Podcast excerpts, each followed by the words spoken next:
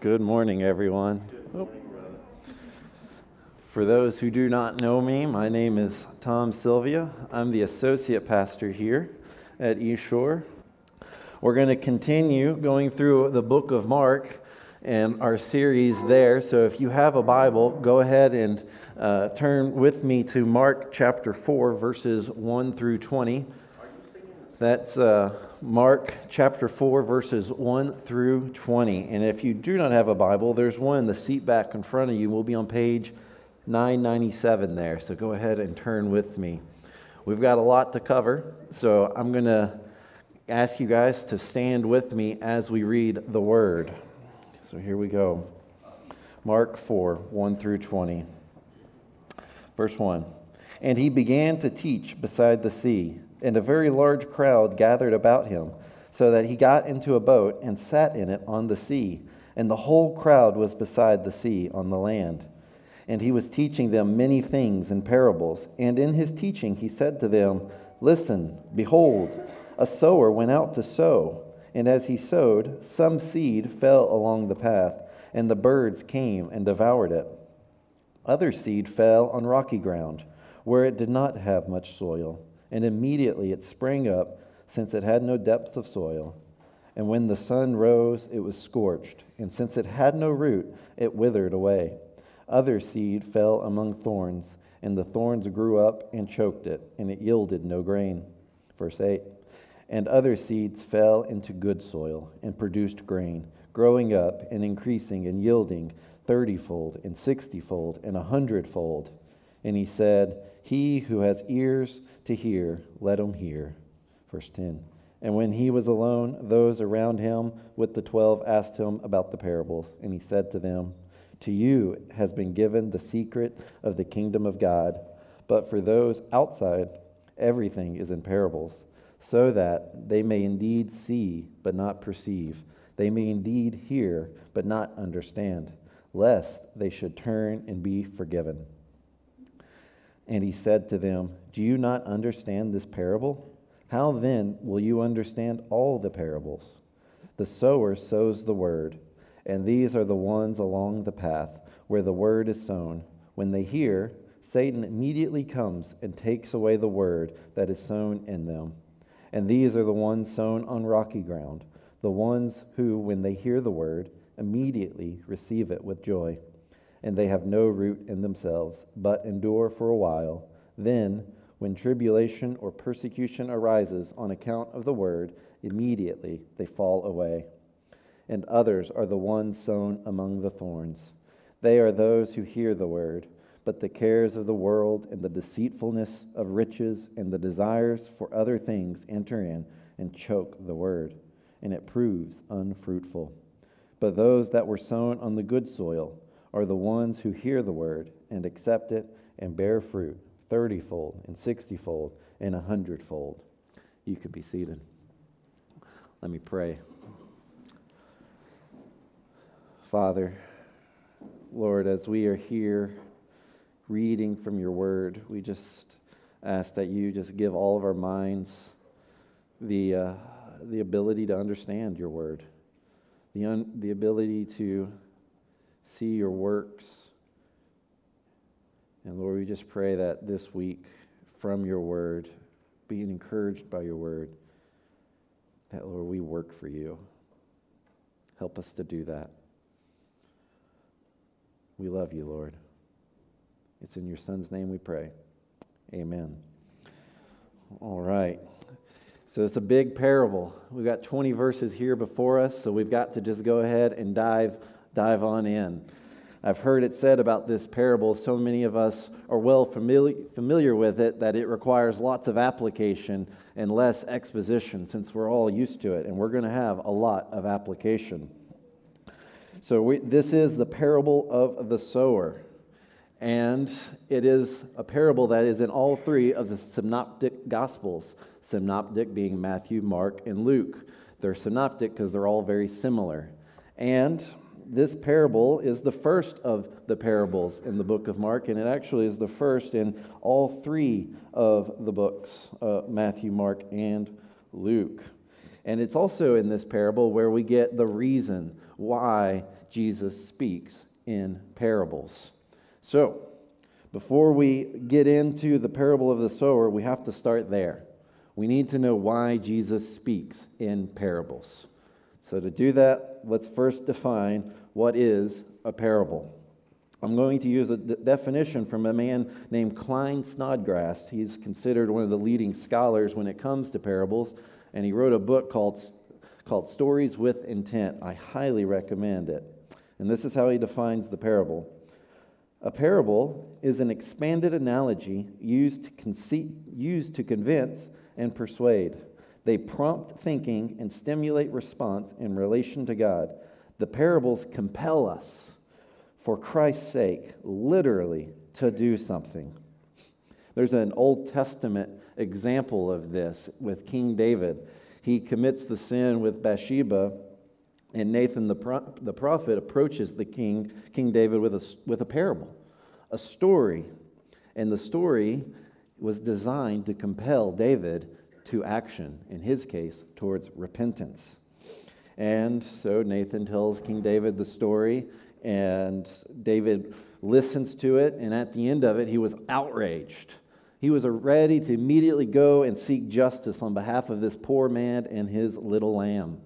But when in the midst of his rage, Nathan stands up and stings him with this response, saying, You, David, are that man. David immediately repented of his wrong. He was brought to action because of that parable. See, parables are designed to persuade, and they force us to reflect on who we are and our relationship to Christ. So that's what, that's what a parable is. Now we need to ask the question why does Jesus speak in parables? I'm going to give three answers. The first answer the first answer is simply because they're memorable. They're memorable. It's a lot easier to remember a story than it is a bulleted list of information. How many of us in this room can recall stories from the Old Testament or recall many of the parables Jesus speaks and can, at, almost at a whim, summarize the story and get to the points of what the story is trying to convey? But yet, when we're asked to give the, the essence of Ephesians chapter 1, Romans chapter 2, where we stumble a little bit because it's more information based. So he speaks in parables because they're memorable. Second answer he speaks in parables because they convict us of our wrong. In counseling, when you counsel somebody, you can be very direct with them and tell them exactly what their problems are, what their problem particularly is, and then tell them how to change. And now they may or may not uh, take your counsel, or they, if they do, then that's not going to be a very long lasting change upon the person because it was your idea. However, if you tell them in counseling a story to kind of prove your point, and they, the counselee, identifies themselves in that story, and then they begin to internalize their wrong, and they begin to implement their change going forward, guess what? That change is most likely going to stick because it came from within. How many of you have heard a story, recognized yourself in that story, and initiated change? That's what parables do. The third answer is because Jesus wants to shame the wisdom of man and exalt the wisdom of God. Jesus teaches using these stories and parables, and those who are hard of heart are just pretty much left bewildered. What is going on? They have no idea what Jesus is trying to say, say or the truths he is trying to convey. I'm going to read verses 11 and 12 again. Verse, let's start, let me start with verse 11. And he said to them, To you has been given the secret of the kingdom of God, but for those outside, everything is in parables, so that they may indeed see, but not perceive. They may indeed hear, but not understand, lest they should turn and be forgiven. Now, verse 12 is, can be tricky, but it comes from Isaiah chapter 6, which we all read as a church together. And, it, and in summary, it means that those whose hearts are hardened might be hearing the words of the gospel message, but they are not understanding the depth of the gospel meaning. They can hear the words, they can interpret the words and define the words by their literal definitions, but they have no idea what the gospel means or says or how it applies to them. They're seeing the acts of Christ, but they do not perceive that these are the works of God. They're blind to it. Why? Because earthly wisdom is by definition limited to things that are seen. But to understand the gospel, we have to abandon our earthly wisdom and embrace the spiritual wisdom, the heavenly wisdom for things unseen. We cannot expect us, who are limited in nature, to understand the one who is infinite in being. There's a great chasm that separates us from our omnipotent Father, and He must be the one to come to us and not us to Him. And if we depend on our human wisdom to understand the gospel, in summary, that is us trying to uh, come and approach God on our terms. And God will not have that. That's why Jesus speaks in parables. The Pharisees, they only they depended on themselves. They only wanted themselves. They wanted their own self-seeking knowledge the need, the idea for them to have any need of God's omniscient wisdom was a burden to them. They hated that idea. So Jesus gave them their wish and concealed that truth from their hearts. So that's why we have parables. So, with that, let's now dive in to the meaning of this parable. Let's glean the application that the Lord gives us the parable of the sower. Now, each character in a parable represents a person or a particular truth. Okay, in this case, the main point of this parable is to teach us what to expect when we, when we proclaim the gospel. How are those hearing the gospel responding? That's what we're learning here. Now, do we expect everyone to believe the gospel when they hear it? No, we don't. Because, in fact, there are four possible outcomes when someone hears the gospel. We can first expect Satan to come and overcome the person. Second, we can expect the world to bring about persecution, tribulation, and for the person to recant.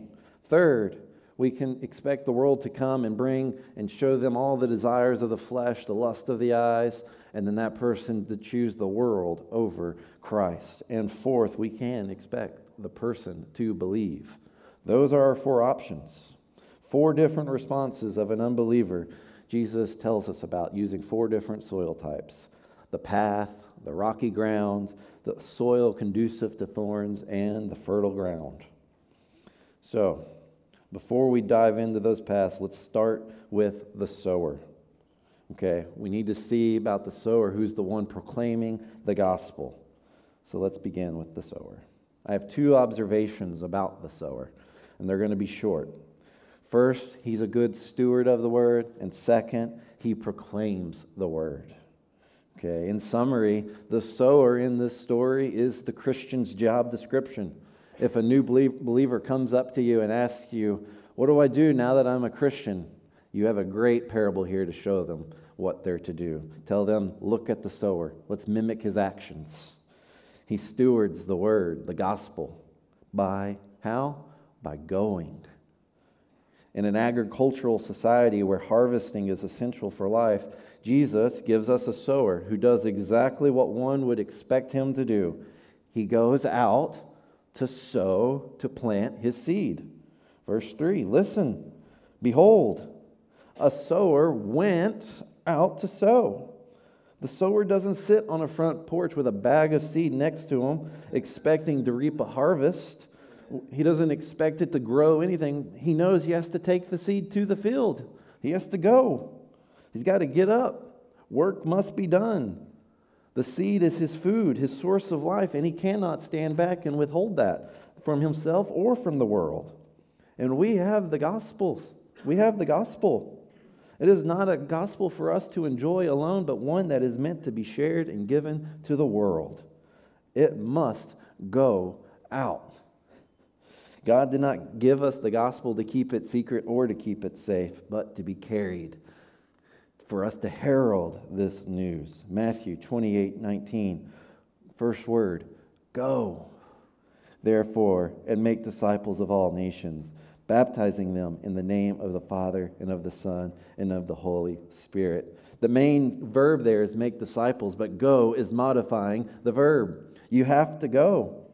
And there is enough Jesus to go around, and you will find the more of him you give the, to others, the more of him you will have for yourself.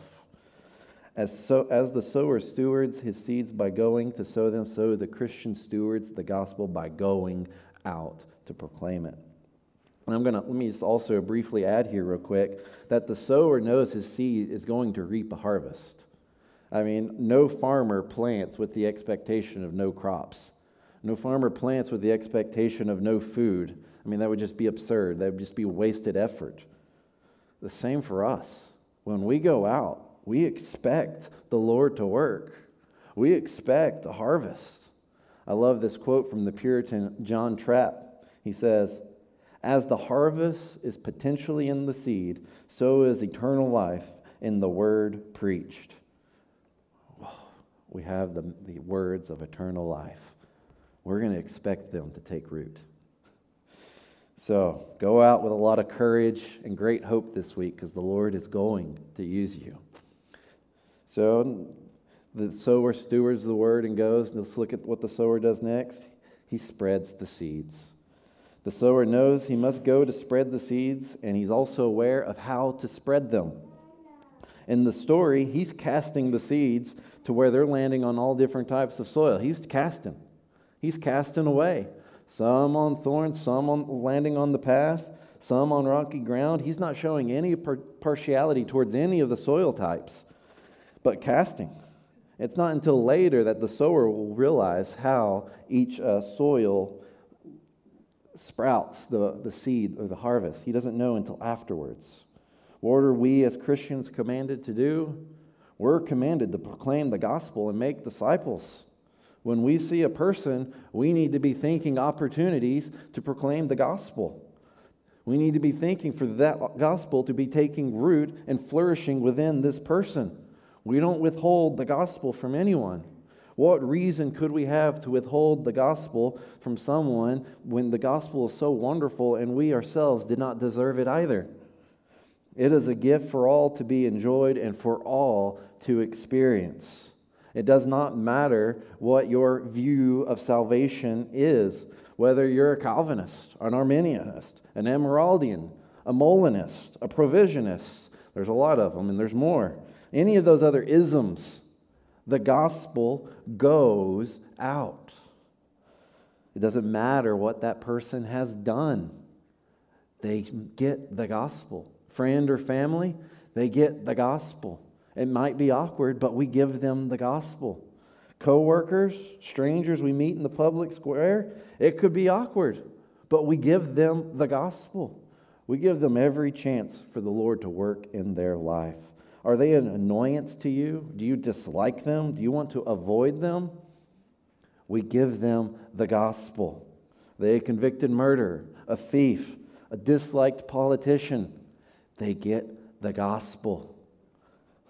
Luke 24 47.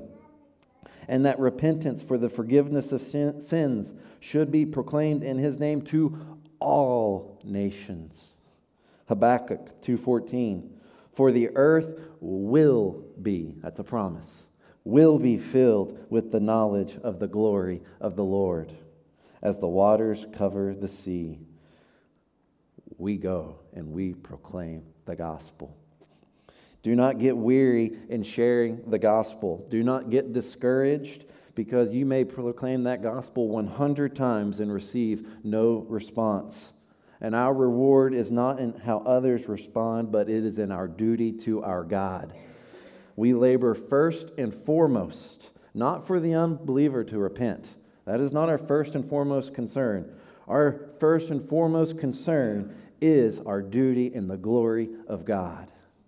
God will do the rest. We want to come before Him whenever we go through the pearly gates and for Him to say, Well done, good and faithful servant. Charles Spurgeon. Our duty is not measured by the character of our hearers, but by the command of our God. We are bound to preach the gospel, whether man will hear or whether they will forbear. Keep your chins up and be of good cheer and spread that good news. For those who faithfully sow the word are pleasing in the sight of the Lord, and that is a trophy, worth working for.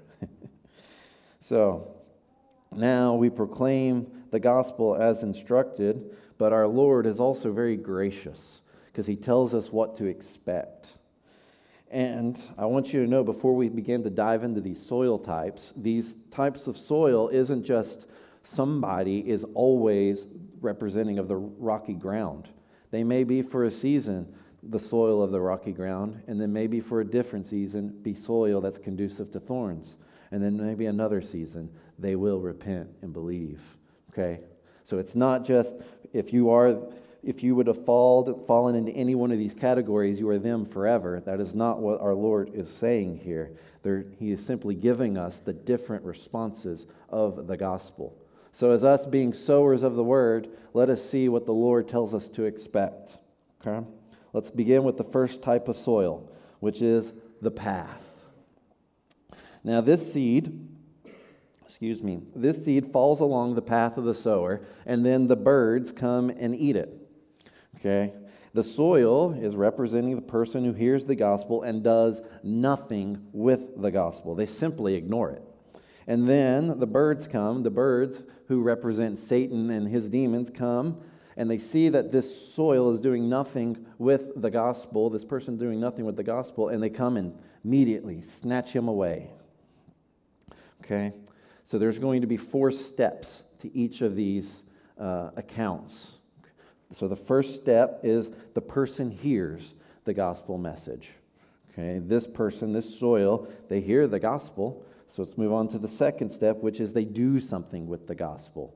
What do those who are like the path do? Well, in this case, we know from Matthew chapter 13, verse 19, that this person spends no time to understand the gospel, and they therefore ignore it because it's of no importance to them. They just don't understand it. They don't take the time to understand it.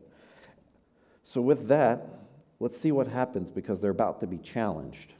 They hear the, they hear the word, now they're going to, they do something with the gospel, now they're about to be challenged. What happens with them? Well, because they don't understand the gospel, Satan comes, and it's a quite easy, it's no con- contest for Satan he comes and his demons take full advantage of their ignorance and snatches them away. This person is helpless. What can a seed do against a bird? Their only weapon to fight off the evil one was the gospel, and they completely neglected it. They sold themselves instead to a hard heart, which Satan loves most of all. That brings us to the fourth step it, we learn where this path, this soil, one was to follow, where does it lead to? It leads to hell. So, what do we learn from this, uh, this scenario? I'm going to, I see a few things we learn from this scenario. The first thing we learn from this scenario is that Satan is very much at work in this world. He is wandering to and fro upon the earth like a roaring lion, and he hates gospel work. And when he and he is looking to destroy the works of God. When he sees the opportunity, he will take advantage of it. So if we need any reminder this morning, then this could be it that our enemy is real. Okay?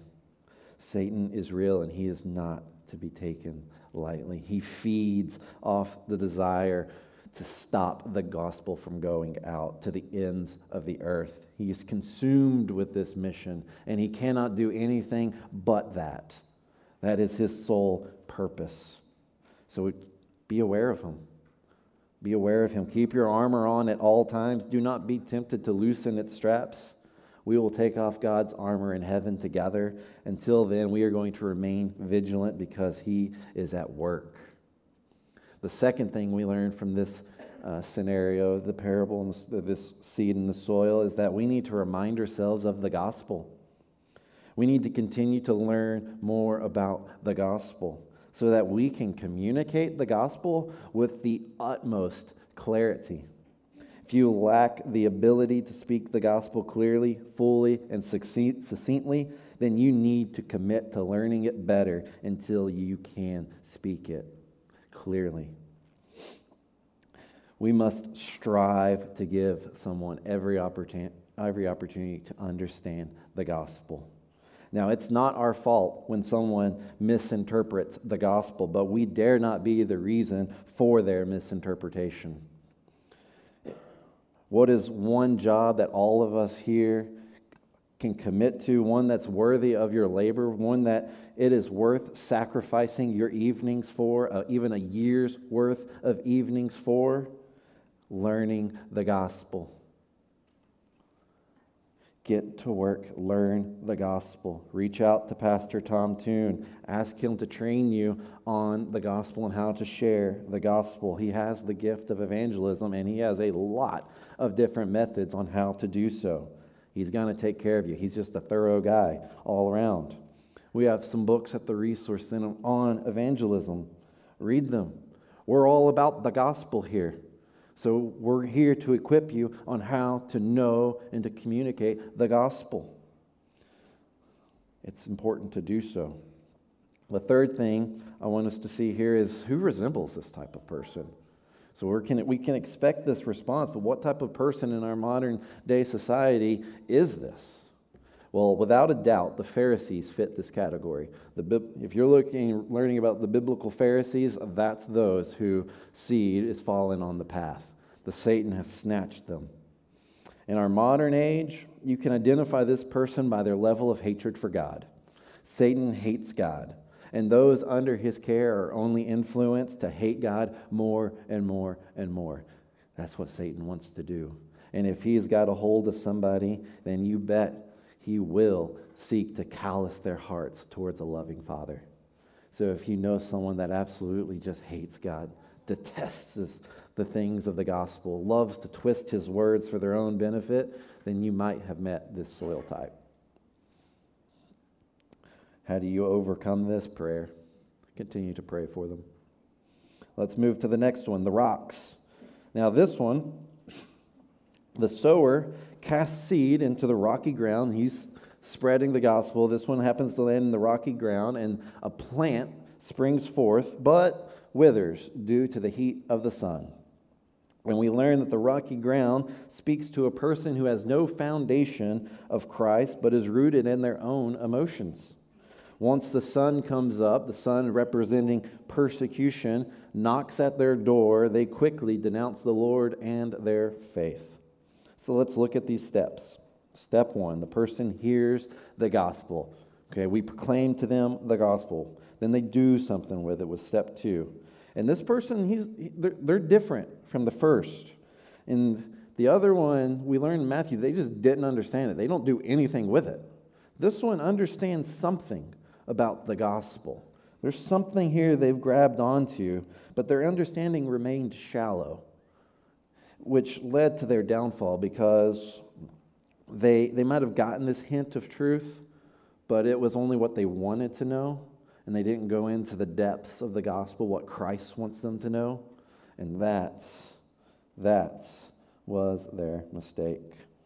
It was enough truth that whatever they believed in their minds, it was enough for them to give them the motivation to go on rejoicing, to go and tell everybody, look, I got the gospel. I believe. They're joyful. They're smiling. They're planting. People think, look, something's growing here.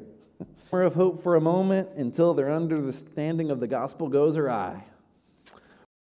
Where does this step forward? Where does this uh, understanding lead? It leads to hell. It leads to hell. Persecution comes. This was their challenge. Persecution comes, and what brought them joy now brings them misery, and they want nothing to do with it. The truth of the gospel that was ends up being revealed in the moment was not the truth that they were understanding. And so they recant everything that was so dear to them. This leads to hell. What do we learn from this situation? One, we learn that persecution is a part of the gospel. We cannot proclaim the gospel without mentioning persecution. Our Lord was persecuted. How much so would his followers be? We cannot tell people that they're, by believing in this message, that their life will be free of worry or tribulation. They need to expect it. They need to expect it. A righteous life is a life called to suffer. And this person thinks the gospel is only good enough to save them in the afterlife, but not good enough to save them in this life alone. And that's a misunderstanding. The gospel is strong enough to save us from everything. When temptation or tension comes your way, do not distort the truth to preserve your life or loosen your integrity to secure your safety. Remain steadfast as you walk through the fire because the Lord of hosts, he is entering into the fiery pit alongside you. Do not recant. The gospel is persecution. The gospel is also a Lord that walks with you through it. I'm going to quote this up forthcoming young theologian, and he gave a good quote, and I think we just need to know it, by the young man Adam Warman.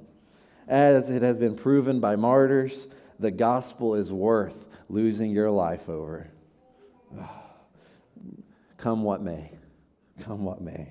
Second thing I noticed that we learned from this gospel is that this person, they didn't wrestle with the gospel. They simply just believed it. They heard it immediately, they believed it. And that word immediately only speaks to, only modifies this soil type. Okay? You might know somebody that you're sharing the gospel to, and if something is going on within them, if there's an internal wrestling with these truths of the gospel, guys, that's a good sign. The lack of wrestling, could cause some question marks. Because, see, the gospel, the gospel is a call to change your lifestyle, it's a lifestyle change. And a lifestyle change cannot happen on one's own strength, and they will not uproot their sinful habits easily. They've got to wrestle through it. John Flavel, it is easier to cry out against a thousand sins of others than to slay one of your own. And they're being called to slay one of their own. It's hard. It requires the power of the Holy Spirit, and the Spirit will work slowly on a person. If you're sharing the gospel with somebody and they continue to push back against you, accept it. Bear it with them. Continue to press forward because the Lord might just be working in them. It doesn't happen overnight. The thorns, the third soil type. Now, some of the seed that the sower was throwing fell into the thorns, and the plant sprouted. But because of the thorns, there, were, there, there, were, there was no fruit that was produced. This represents the person who hears the gospel, but is overcome by the world's temptations. They're given into the desires of the flesh, the desires of the eyes, and, or the pride of life, and they would rather have the world than a Savior. So they hear the, they hear the gospel, and what do they do with it? Well, this person understands the gospel to be less than what it is. They, they, they hear the gospel, and it's really not that glorious to them. It's more it, when they hear the gospel being like a, a, precious pearl hidden in the field, they, they begin to unpack, and they're like, mm, I don't think it has that value. Okay, it just doesn't uphold that weight or worth. So, with that understanding, that's what they do with it. What happens when they're challenged? Well, the world puts in front of them two options riches or the gospel. Riches wins. How about the world's going to say, okay, if riches don't get you, how about all these sensual pleasures or the gospel? The sensual pleasures, the worldly pleasures win. How about that doesn't work? How about all these material comforts? How about all this critical acclaim, friends? If you just do these things, experience the material glory, the comforts, the companion of all the worldly friends, look what they can do for you, or a group of sinners redeemed by the blood of Christ. They choose the world. they would rather have the world, they would rather have their riches and momentary comforts. They give little thought to the things eternal, and their minds is focused only on the now. C.S. Lewis. It would seem that our Lord finds our desires not too strong, but too weak. We are half hearted creatures, fooling about with drink and sex and ambition when infinite joy is offered to us, like an ignorant child who wants to go on making mud pies in a slum because he cannot imagine what is meant by the offer of a holiday at the sea. We are far too easily pleased. we get impatient, we get hasty, and we settle for less. Where does this understanding of the gospel lead to? It leads to hell. And there, they won't find the same comforts. So, what do we learn from this situation? Well, one, we learn that we cannot scare people into heaven. You cannot do it. You must, we must share the gospel in a way that the person experiences the riches of his grace, the immeasurable greatness of his power towards us, and the overwhelming, ever flowing love of Christ poured out on us. People will go to heaven, believe in heaven when they experience the mercies and the greatness and the glories of our Savior, not from the terror of hell. A get out of hell free card will not work. Why? Why? Why will it not? We can scare people into heaven. Well, what is heaven going to be like? It's going to be a place where we all sing about Jesus all the time, where we talk about Jesus all the time, when we're next to Jesus all the time. Jesus is the center of all of our activity. We're consumed with Jesus. And if they do not love Jesus now, that will be a hell to them in the future. They will not like it. So, how do we do this? Well, when, if you're sharing the gospel, this comes to once again do you know your gospel? Are you indebted to the gospel? Do you love the gospel? Do you love Jesus Christ? Because if you love him, that love will overflow and pour into others. And when you share the gospel, share the fullness of it. You're proclaiming the gospel.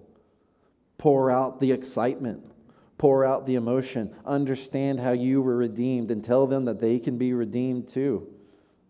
You have to treasure the gospel. And when you treasure the gospel, your treasure, the others will see the treasure of Christ in you, and then they will believe.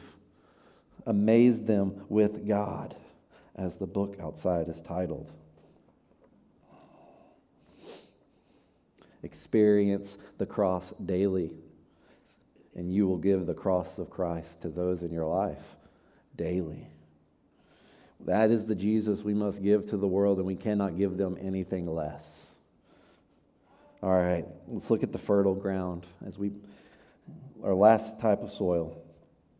All right, so this seed, as the sower casts the seed, this one goes on and he, this one lands in good, fertile soil so that it produces 30, 60, 100 fold. This soil represents the true Christian. If you're a believer in here, this was you. You understand the truth of the gospel and you receive the gift of eternal life. This is what we want to expect every time when we proclaim the gospel. So let's see what happens. Person hears the gospel, okay? Step two, they do something with the gospel. In this case, verse 20 says that they hear the word, they accept the word, and they bear fruit according to the word. Step three, the person is challenged.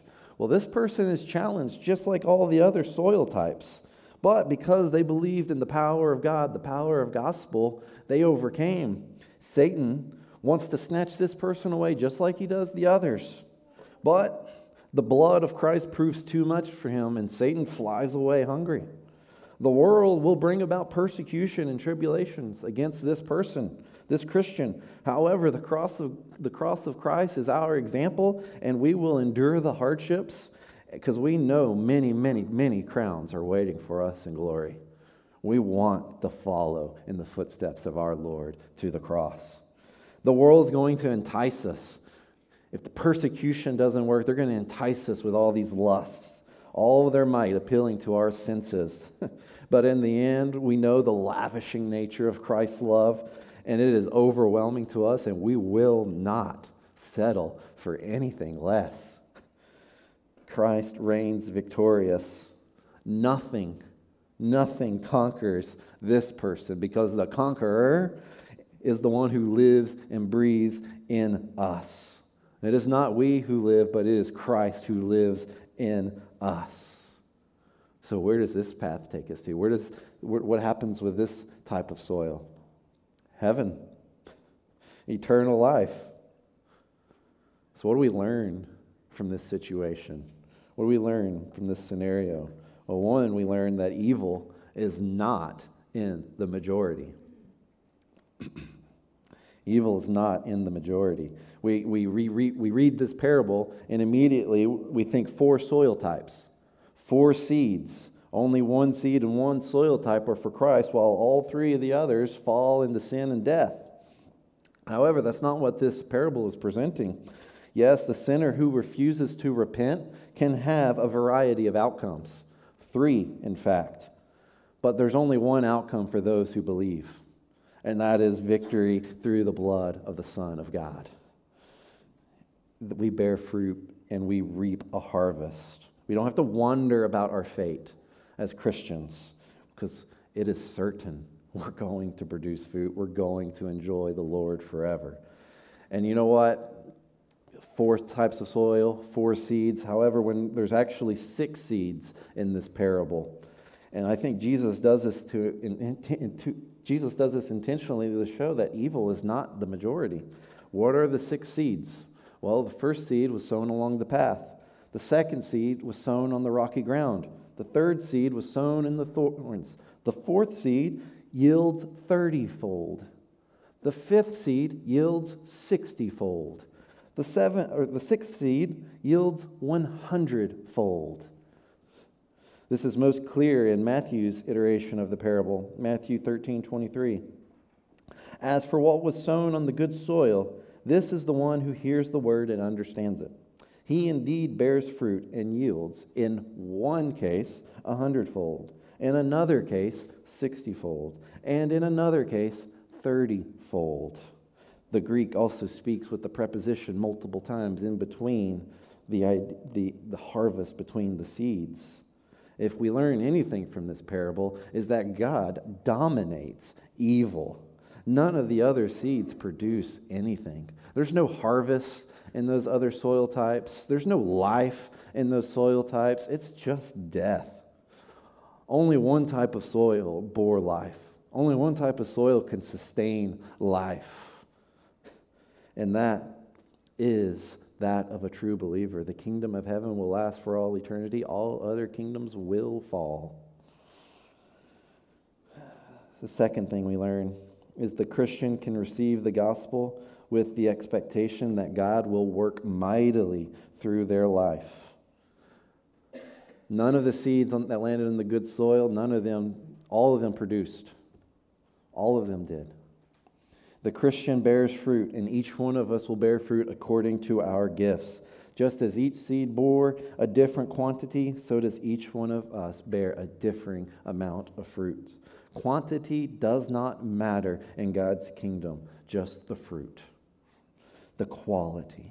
Do not compare yourself to another Christian. Do not look at what the harvest of another Christian is and they get to reap, and then you begin to envy them, saying, God, why are you not using me?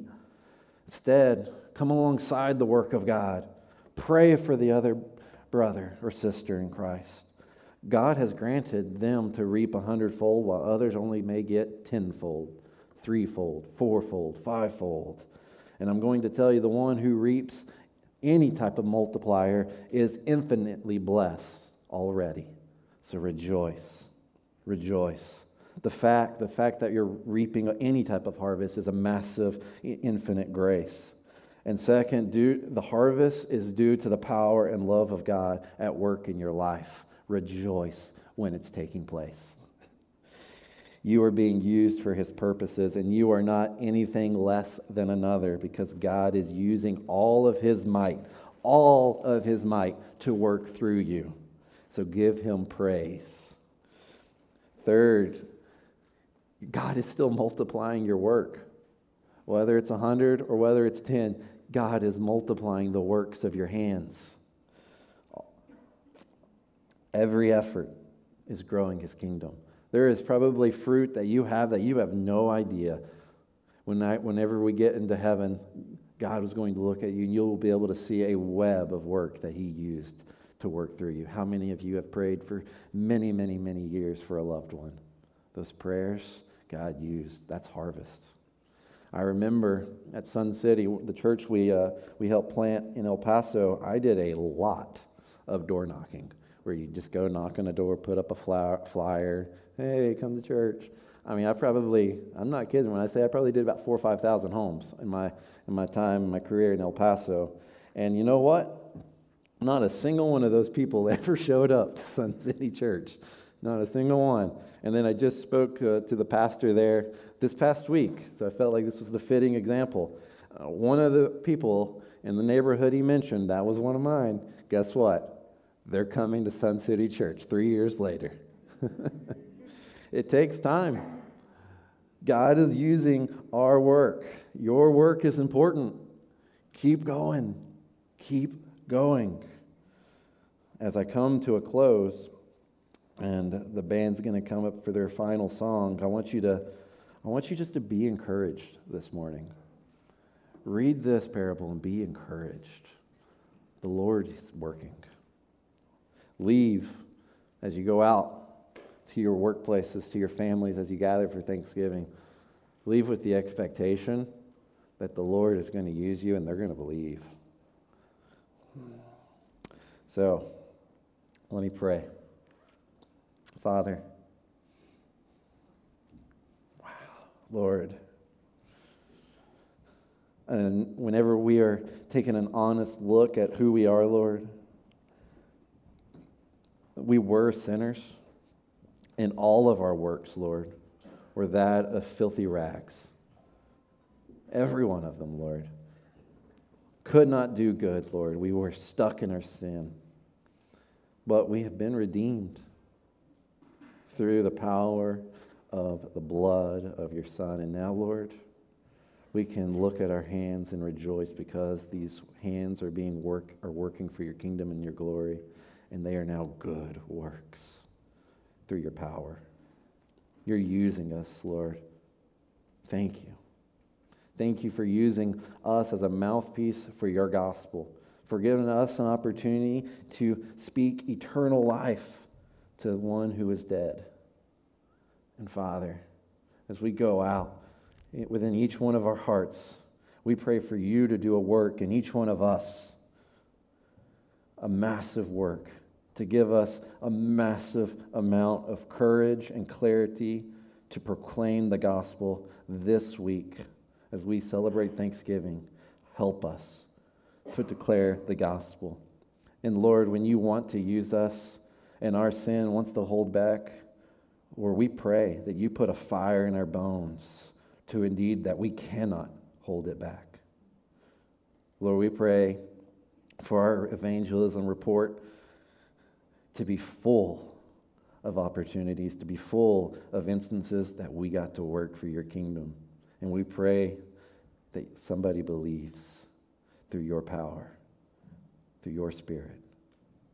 Thank you, Lord, for all that you have done and the gift of life. Amen.